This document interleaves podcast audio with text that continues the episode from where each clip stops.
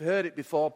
But basically, uh, before I go into it, who here was a mischievous child or you've raised mischievous children? Just Tyler just walked through the door as, as, as that was happening. Just give me a raise, hand raise if you was a bit mischievous or you had mischievous children. Give me a wave, give wave, wave, wave, wave. So I know I'm speaking to somebody today. Okay you're going to sympathize greatly with this couple because there was a couple who had two little boys, aged 8 and 10. But they weren't just mischievous, they were excessively mischievous. And these two boys were always getting into trouble, and their parents could be assured that if there was any mischief or trouble that occurred in the town, their two young boys were in some way involved. So the parents were at their wits' end about what to do with their son's behavior. The mother had heard that there was a pastor in town who'd been successful in disciplining children in the past. So she asked her husband if she thought it would be a good idea to send the boys to speak with the pastor. The husband said, What a great idea. We might as well because I'm going to end up losing my temper and I don't want to do that. So the clergyman, they spoke to the clergyman and uh, the pastor agreed to speak with the boys, but he asked to see them individually. So the eight year old went to meet him first. The pastor sat the boy down and asked him sternly, Where is God? And the boy made no response. So the pastor repeated the question in an even sterner tone Where is God? Again, the boy made no attempt to answer. So the pastor really raised his voice even more and shook his finger in the boy's face. Where is God? At that, the boy bolted from the room, ran directly home, slammed himself in his bedroom, and his older brother followed him into the bedroom and asked what had happened. The younger boy replied, We are in big trouble this time. God is missing, and they think we did it.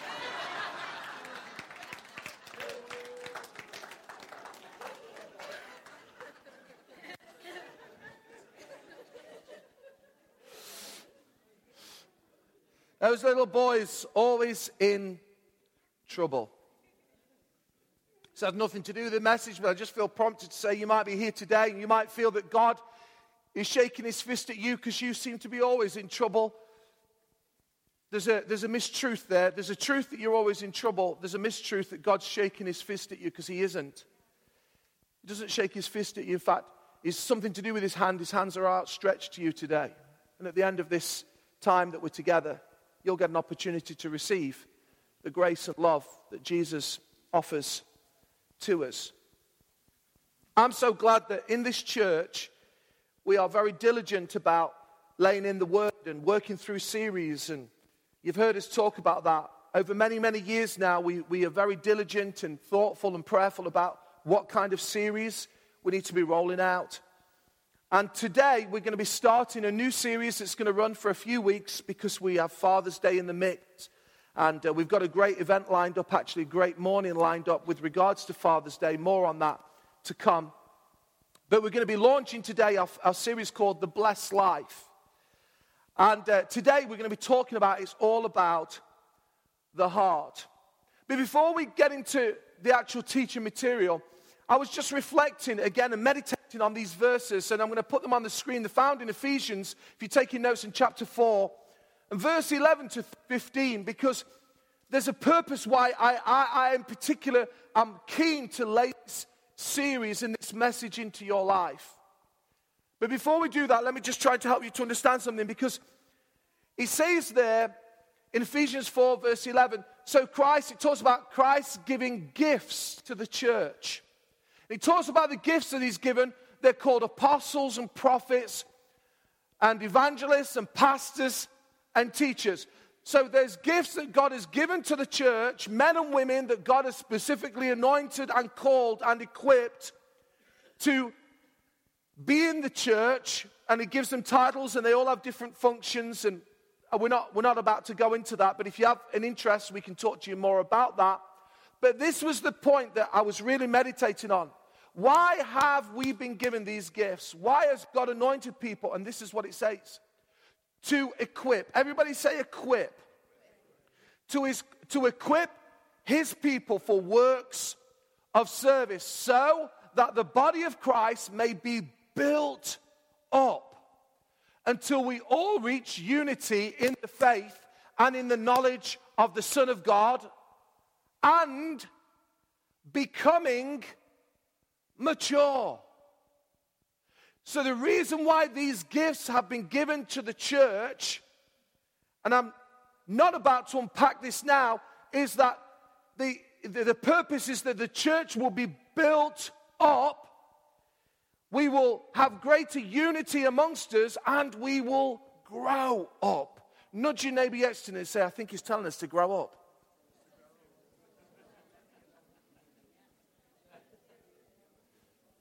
So we may be built up and we will grow up.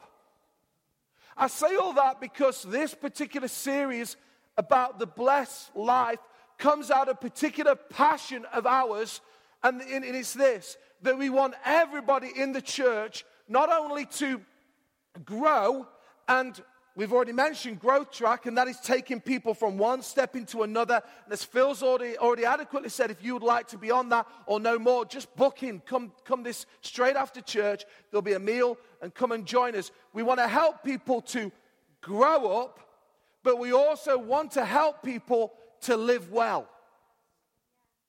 Psalm 90, verse 12, in the contemporary, very contemporary version of the Bible, says this Teach us oh, teachers, how to live wisely and well.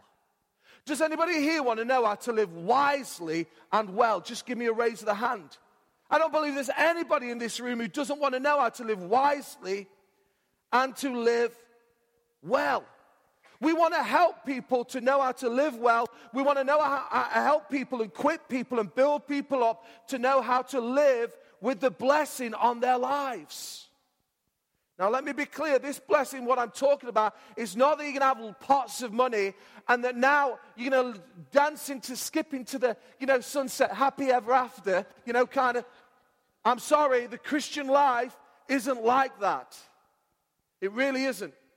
What I do know is, as we move forward, even in the midst of storms that we sung about, we can have a peace in our hearts that doesn't make sense. Does anybody know what I'm talking about? And we have a confidence that we don't go alone, but God goes with us. And actually, there is blessing that does flow on our lives. And we want to help you to know how to access that kind of blessed life. So, before we launch into it, I want to just read what I believe are significant verses in this. And I wonder if you're turning your Bibles to Numbers in chapter 6 and verse 24. It's going to come on the screen in a moment. This is what it says The Lord bless you. The Lord bless you and keep you. The Lord make his face shine upon you and be gracious to you. And the Lord turn his face towards you and give you his peace. Those four words, the Lord bless you. The Lord wants us to understand and access how we can live this blessed life. God wants you to be blessed. This is the last time I'm going to ask you to do it, but I do want you to just tap the shoulder, neighbor or nudge them and says, the Lord wants to bless you.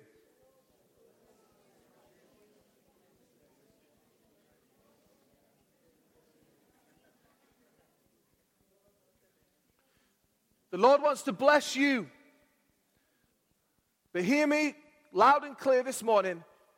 It's all about the heart.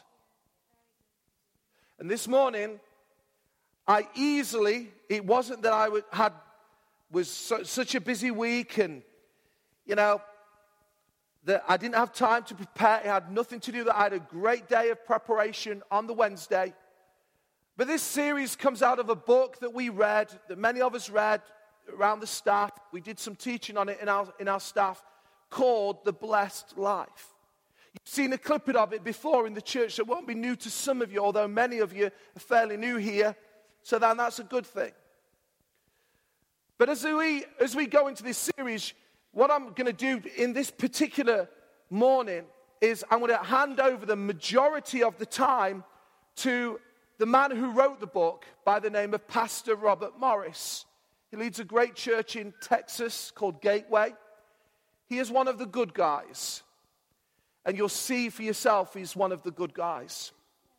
And as I went through the material and I knew the book and I, I knew the Bible verses, Deuteronomy 15, I'd been through it all, I remembered it very, very well. I just said to myself, the guys just need to see the video. I don't need to just teach his notes. On this particular one, next week when I share, I will be talking, it will be me who'll be preaching. You may say, Oh, I'm glad to know. Oh, oh yeah, excited to know. I don't know. but this morning, you're going to have a little bit of a break, and all the way from Texas, uh, we're going to have Pastor Robert Morris, and he's going to talk to us about it's all about the heart. And then straight after, I'm going to ask the musicians to come straight up because there's a very, very strong appeal. And, and, and I want to just lead us through in that this morning. So I want you to participate as though all the things he's asking the congregation to do, I want you to do. Is that okay? So there might be some participation for you entering. It's on the screens. Let's run the video. Thank you. So, look here at Matthew chapter 7, verses 1 and 2. It says, Judge not that you be not judged. For with what judgment you judge, you will be judged. And with the measure you use, it will be measured back to you. Now, I just want to ask you a simple question uh, Is the word money anywhere in those two verses? No. And, and the context is judging. Don't judge, or you'll be judged. Okay? Now, I want us to commit to short term memory the first phrase and the last phrase. And I'd like for you to just say it after me Judge not, and you will not be judged. Great. This is all the campuses and all the churches by simulcast, all right? And with the measure you use, it will be measured back to you. Say that. Now flip over to Luke 6, okay? Now let's say them one more time. Judge not, and you will not be judged. With the measure you use, it will be measured back to you. Okay, look at the first sentence of verse 37, Luke 6 37. Judge not, and you will not be judged. No, you don't have to say it. I'm sorry. Thank you. Thank you, though. Okay. Uh, and then look at the last sentence of verse 38. For with the same measure you use, it will be measured back to you. Okay, I want you to understand this is the parallel passage, but I want to show you a verse in the middle that, in my opinion, many times the context is not understood. Okay, so Luke 6, 37 and 38. Judge not, and you shall not be judged. Condemn not, and you shall not be condemned. Forgive, and you will be forgiven. Now look at verse 38. Give, and it will be given to you. Good measure, pressed down, shaken together, and running over will be put in your bosom. For with the same measure you use, it will be measured back to you. Now, let me just make a statement, and this might shock you. The word money does not appear in those verses. And yet, most of the time, when we hear Luke 6:38, we think about money. As a matter of fact, when we think about the word give, we think money. I was being interviewed by a magazine a while back, and they, they said, How often do you preach on giving? And I said, Every week.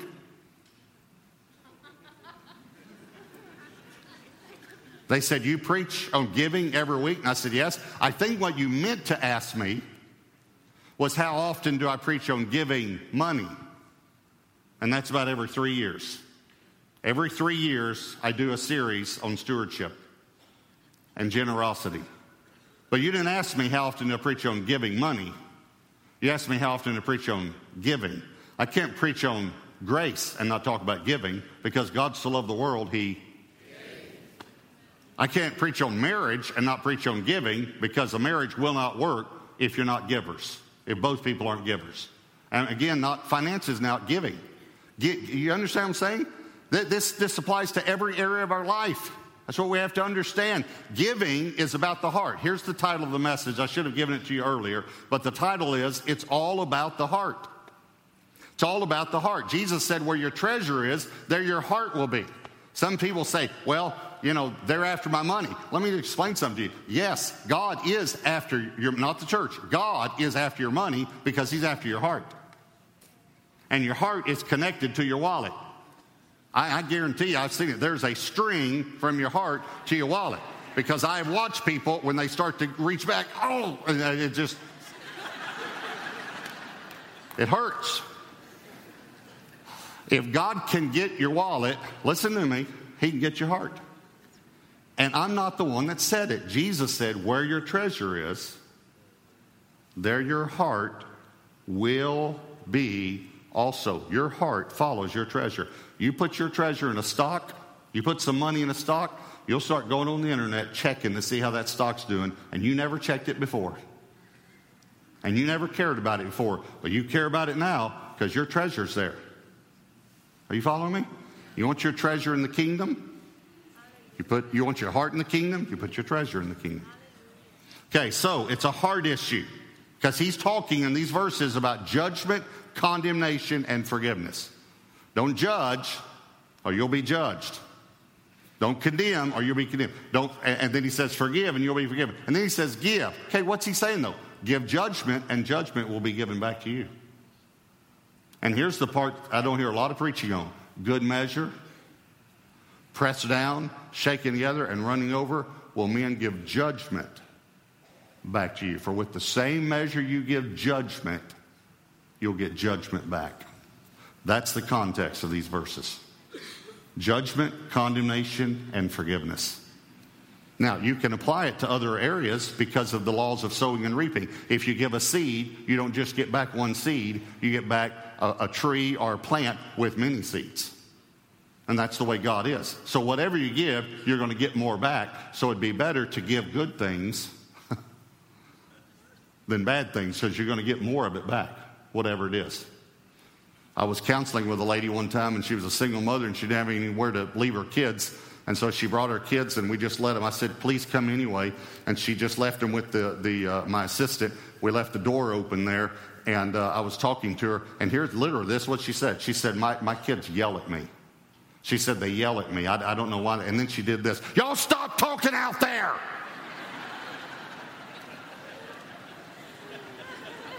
I don't know why they yell at me. I said Luke 6:38, give yelling and yelling will be given back to you. Good measure, pressed. Okay, all right. Now, if you can flip Deuteronomy 15, how, how are you going to develop a heart of generosity? Well, way back Deuteronomy 15, God tells us what we need to do. Four things we need to do because it's all about the heart, all right? So, Deuteronomy 15, look at verses 7 and 8. If there is among you a poor man of your brethren, within any of the gates in your land which the Lord your God is giving you, notice God's giving you the land, by the way. Notice the word giving. You shall not harden your heart. It's about your heart. Nor shut your hand from your poor brother, but you shall open your hand wide to him and willingly, that would be about your heart, lend him sufficient for his need, whatever he needs. Okay, so there are four things that we need to do if we're going to become generous givers. Here's number one deal with a selfish heart. Deal with a selfish heart. Look at verse 9, Deuteronomy 15, verse 9. Beware lest there be a wicked thought in your heart. Notice heart again. Saying, The seventh year, the year of release is at hand, and your eye be evil against your poor brother, and you give him nothing and he cry out to the Lord against you, and it become sin among you. Notice selfishness is wickedness in God's eyes, and it becomes sin. Now, here's what he's saying. He's saying, um, now when your brother comes and asks to, to borrow from you, uh, you, you, you open your hand and willingly lend to him. You, you, you open your heart to him. But don't let there be this wicked or selfish thought in you that says, man, this is the, the year of Jubilee. That means all debts will be canceled. In other words, if he came and said, hey, I need to borrow some money, my crops were bad this year, and, and you thought, you know what, six more months is the year of Jubilee. If he can't pay me back in six months, then, then uh, I have to cancel this debt. See, God implemented an economic system where all debts were canceled every seven years. How many of you would like to re implement that economic system? Okay. So if you thought, you know, I'm not going to do this because he might not be able to pay me back, you know what God said? Don't do that. Don't think that way. And here's what he called it he calls selfishness wickedness. He's dealing, he's telling the people of Israel, this, I don't want you to do this. I want you to be generous like I'm generous. Yeah, let me ask you a question. I asked a Bible college class this one time. Um, why did God create giving? You ever thought about that? Because God did. It's, it's, it's all through God's Word. So, why did God invent or create giving? And the overwhelming answer was to support His work. And I said to them, I want you to think about this. I said to these, these college students, I said, Do you really think? I want you to think about this because it's funny to me. Do you really think that God needs your money to support His work? I mean, it, uh, you know, uh, it, is the light bill, you know, in heaven uh, you know, too big for God. They running out of gold for the streets. I mean, cattle on a thousand hill. He's running out of cow. I mean, you know what? God needs you. No, listen, God did not create giving for his sake. He created giving for your sake. Giving more than any other activity that a believer does works selfishness and greed out of our lives. This is why I don't like much of the preaching I hear on giving because it's give to get. Giving you'll get, giving you'll get. And let me tell you what that does. It actually works selfishness and greed back in your life. And what do you, how do you think God feels? When, when, when a preacher preaches, giving you'll get, giving you'll get, and people say, well, I want to get. So I'm going to give. I wonder if God is thinking, well, this is great all of my people are catching the revelation of getting. I do want to say um, it drives selfishness out of our lives. We have to deal with a selfish heart. I do want to just say, just for a moment, ladies, that there's an area of selfishness that men never grow out of. I just want you to know, okay? We do not want to share our food. And for some reason, you want our food. And I don't, I don't understand it. And we do not want to share our food. The very first time, Pastor Tom and Jan Lane sitting on the front row, Jan said, I knew you were going to say this, sitting right there. The very first time I went to dinner with them, I, we were going around the table ordering, I ordered, and Jan said, Oh, good, I've been wanting to try that.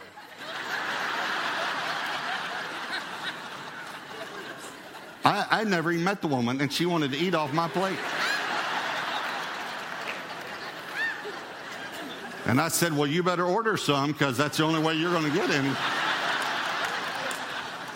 Think about it. Come on.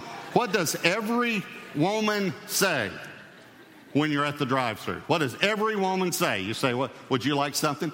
No, I'll just have some of yours.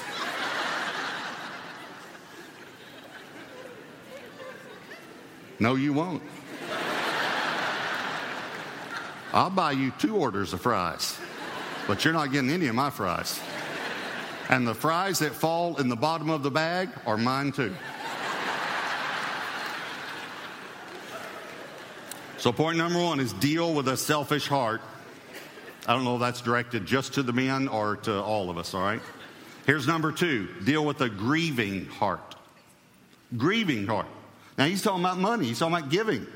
Verse 10 You shall surely give to him, give to him, and your heart should not be grieved when you give to him, because for this thing, watch, for this thing, giving with the right heart, the Lord your God will bless you in all your works. That's amazing. And in all to which you put your hand. If you learn to give from the heart with the right heart, God will bless you in everything you do. That's what he just said. See, we, un- we need to understand this is a heart issue, but selfishness attacks us before we give, and grief attacks us after we give. You ever given uh, a large amount or made a commitment and then something breaks? And the enemy comes immediately and says, See, you shouldn't have done that. He comes in. And then, and grief because we, we gave. And you know, I'm sitting here. Here I am preaching this message, and I had this thought just go through my mind. And after 30 years of preaching, I ought to know to just let the thought go on by. But here's the thought I had. I just thought to myself, I, am going out to eat after the service, and, and I, don't, I don't have any cash. I just had that thought just go through my mind. You know, I'm just. Oh, wow, look, a hundred dollars. okay, I'm gonna start saying those thoughts more often. Um, Okay, no, let's, let's talk about that for a minute, all right? Why, when I said I, I, don't have any cash, why did David get up that fast and give it to me? Let me tell you why. Because I gave it to him before the service.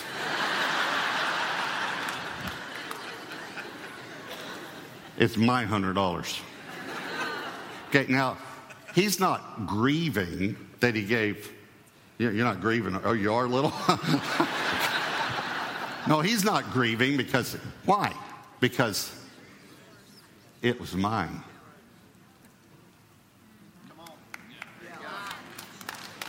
See, see, the reason that we grieve after we give is because we thought it was ours. And the earth is the Lord's and the fullness thereof.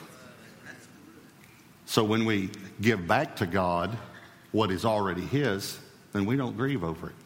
So, deal with a grieving heart. Here's number three develop a generous heart. Develop a generous heart. Look at verse 14. You shall supply him liberally, generously from your flock. Watch, from your threshing floor and from your winepress. Now, watch this. From what the Lord has blessed you with, you shall give to him. God wants us to be generous. We were born selfish. We are born again generous. We just have to renew our minds. You think about it. You really want to be generous. Now, we, we read Luke 6 a moment ago. If we were to go back and read the context again and back up a little more, and we're not going to do that right now, but you can do that. You go back to around verse 30. Here's what it says Give to everyone who asks of you. And from him who takes your coat, give him this too. And it's just uh, the whole context is lend to people, even hoping not to receive anything in return. What he's doing is dealing with the heart. It's the, it's the first thing we have to try to teach our children. I want you to think about that. What do you have to try to teach your children that is so hard to teach your children? Share. Share. No, we share. And what happens? The little neighbor boy comes over to play, and the neighbor boy picks up a toy. What does your boy do? Drops the toy he's playing with, runs over and says, I was playing with that. I was playing with that. Right? And the neighbor boy said, okay. So he goes over and picks up something else. Your boy runs over. I was playing with that too. I was playing with that too. Do you realize what God is saying to all of his children? When are you going to grow up? When are you going to grow up? When are you going to become like your father that's so loved that he gave? You know, I heard a story of my uh, son Josh and daughter in law Hannah told me a while back they have two children Grady, who's seven, and Willow, who's four. And they got in the car. Hannah picked them up from church, and Willow said, Mommy, did you know that there was a woman in the Bible that only had two pennies and she gave both of them to God? And Hannah said, Yeah, that's, that's a wonderful story. And Willow said, I want to give something to God. So Hannah said, Well, pray and ask the Lord what he wants you to give. And so you could see her. She closed her eyes. Hannah was watching her in the mirror, you know, she closed her eyes. She did like this, and then she said, What?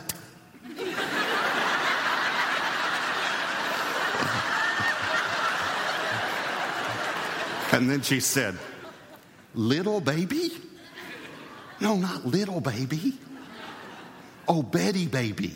Oh, yeah, you can have Betty, baby. I don't like her. okay, that's cute. That's kids learning about giving. At some point, you got to grow up. Some point, you say, Lord, what do you want me to give? And you say, That's great. That's what I'll do. That's what I'll do. So we want to develop a generous heart. Here's number four develop a grateful heart. Develop a grateful heart. Back in Deuteronomy 15, look at verse 15. You shall remember that you were a slave in the land of Egypt, and the Lord your God redeemed you. Then he says this Therefore, I command you this thing today. You know what he's saying? I command you to be generous. I'm commanding you. And you know, on the authority that I'm commanding you, is that everything you have came from me. You need to remind yourself every now and then that you were slaves. You know, every now and then I get a reminder. I leaned over to John and to David right before I came up and told them, because it happened to me yesterday. It was hard going to sleep last night. I knew the enemy was trying to attack me too because this series was beginning. But Debbie got an email from a friend of ours we went to high school with, and she said, You know, loved the first conference, watched on the internet, all this, but hate to bring bad news, but we've lost two more of our class members. She named two guys. Both guys I did drugs with. One of the guys I started on drugs.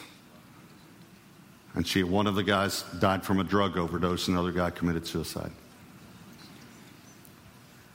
I'm lying there last night thinking, thank you, God, for redeeming my life out of that, for redeeming me from that type of a lifestyle. These guys now, 35 years since high school, and still, what a horrible life they must have had for 35 years. Thank you, God. You know, the Lord just reminds me it's not hard for me to give. You understand? I didn't have anything, I was a slave. You, you didn't have anything either. No matter what you had, you didn't have anything if you didn't have Christ.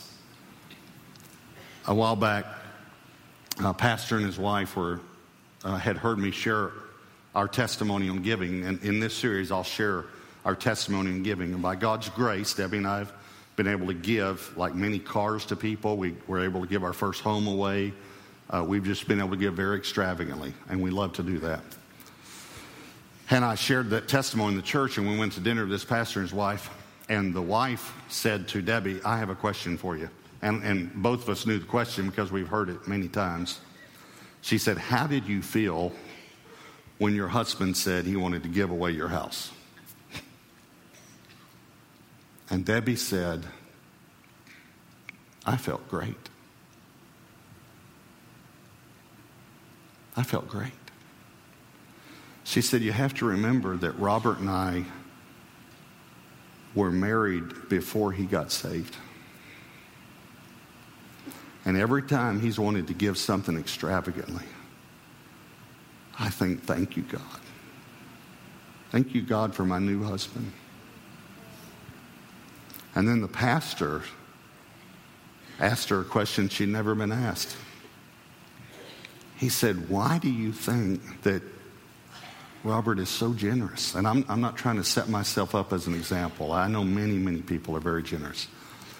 But he said, Why do you think that I mean, he just has given so extravagantly ret- retirement, savings, all these things over the years. Why do you think he's so generous? And a tear came down her cheek, and she said, Because he's never gotten over getting saved.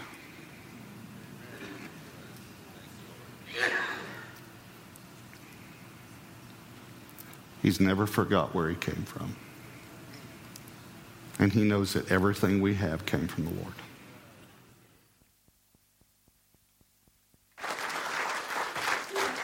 Okay. I wonder if we just bow our heads for a moment. Tell by the feel of the, you know, the atmosphere in the room. It's been good. You've enjoyed that. But I also could sense a real challenge that was, I guess, washing over all of us. But before, before we move on to the challenge to all of us, it may be that something of what was mentioned by Pastor Robert, Robert at the end, never forget, forgetting where he came from. And today, you might be, as the Bible described, that you're stuck in your transgressions and sins. Transgressions, those things that you've done wrong. It's not just a mistake. You've will, willfully and willingly, willingly done things wrong. The Bible also describes how our lives outside of Christ are in a pit. Uses language like the mud and the mire. We're in like that sinking sand, and the more frantic we are to try and get out, the more weary we become, and we actually go nowhere fast. While every eye is closed and head is bowed in this atmosphere, because you've heard the heart of the message for God so loved the world that he gave. I've heard preachers say this, and it's so true. That even if we was the only person that ever lived, God would have sent his one and only Son. And that is so true because he loves us. We often have a poor visualization of ourselves and, and of God. I just want to say to you, God is not in the sky, distant from us, with a big stick. He's as close as our breath here today, and you feel him, you sense him. His arms are outstretched towards you. In this attitude of prayer, so in a moment, I'm going to open my eyes. For those who want to respond to this prayer that I'm about to pray, I want you to just pray this now in your heart. Dear Lord Jesus, I come to you. Recognize that I'm a sinner that I've done things wrong, that I'm in a pit, and I can't get out of it by myself. But thank you for this morning and for this message that I've heard about Jesus. And that Jesus, you can break the power of sin and of death over my life. I accept you I believe in you. I confess you now as my Lord and as my Savior. Come into my life and change me. May my life be different from this day forward. Break every chain, every addiction, every power that has held me. Break its power now in Jesus' name. Listen, if you've prayed that prayer this morning, while every eye is closed and head is bowed, I wonder if you just indicate to me. I'm not going to ask you to come out. I'm not going to say, oh, there's a guy there in a red coat or whatever. It's just to signify to me that you've made a, a response, you've made a decision. I often say this there's a time to go public, it's not now. Privately prayed that prayer in your heart. Just why don't you lift your hand where you are now? Thank you. Thank you. Thank you. Thank you. Thank you. Thank you. Thank you. Lots of hands that have gone up. Lord, we just pray now that whatever you're doing in these hearts and lives, I can't quite see who they all are actually, but you know them. Pray, Lord Jesus that you would do exactly that a work of salvation in every one of their lives. Before we move on, guys, into our final song, just keep your eyes closed for a moment because it's all about the heart. And over these next few weeks, we're going to be addressing stuff, and please don't stay away because of what you've heard. If you found it extremely challenging, just go with us. Because we just want to set you up to live a blessed life. That's it. There's nothing else, no other agenda. And it starts with our hearts.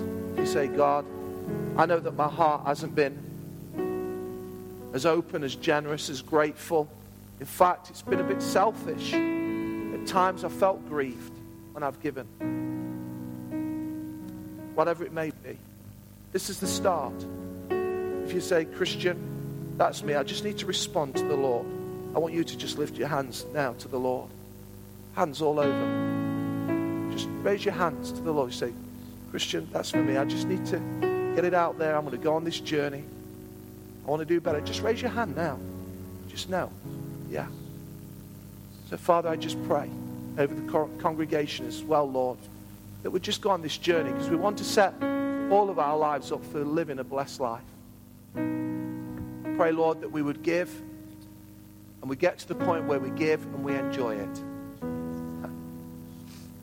And we give not just because you say it, not just because you command it, but because we love to give. May we express you in this world more and more. And may, from Arena Church, may we continue to overflow with great generosity. May it flow from this church. We ask it, Father, in Jesus' name. And everybody say,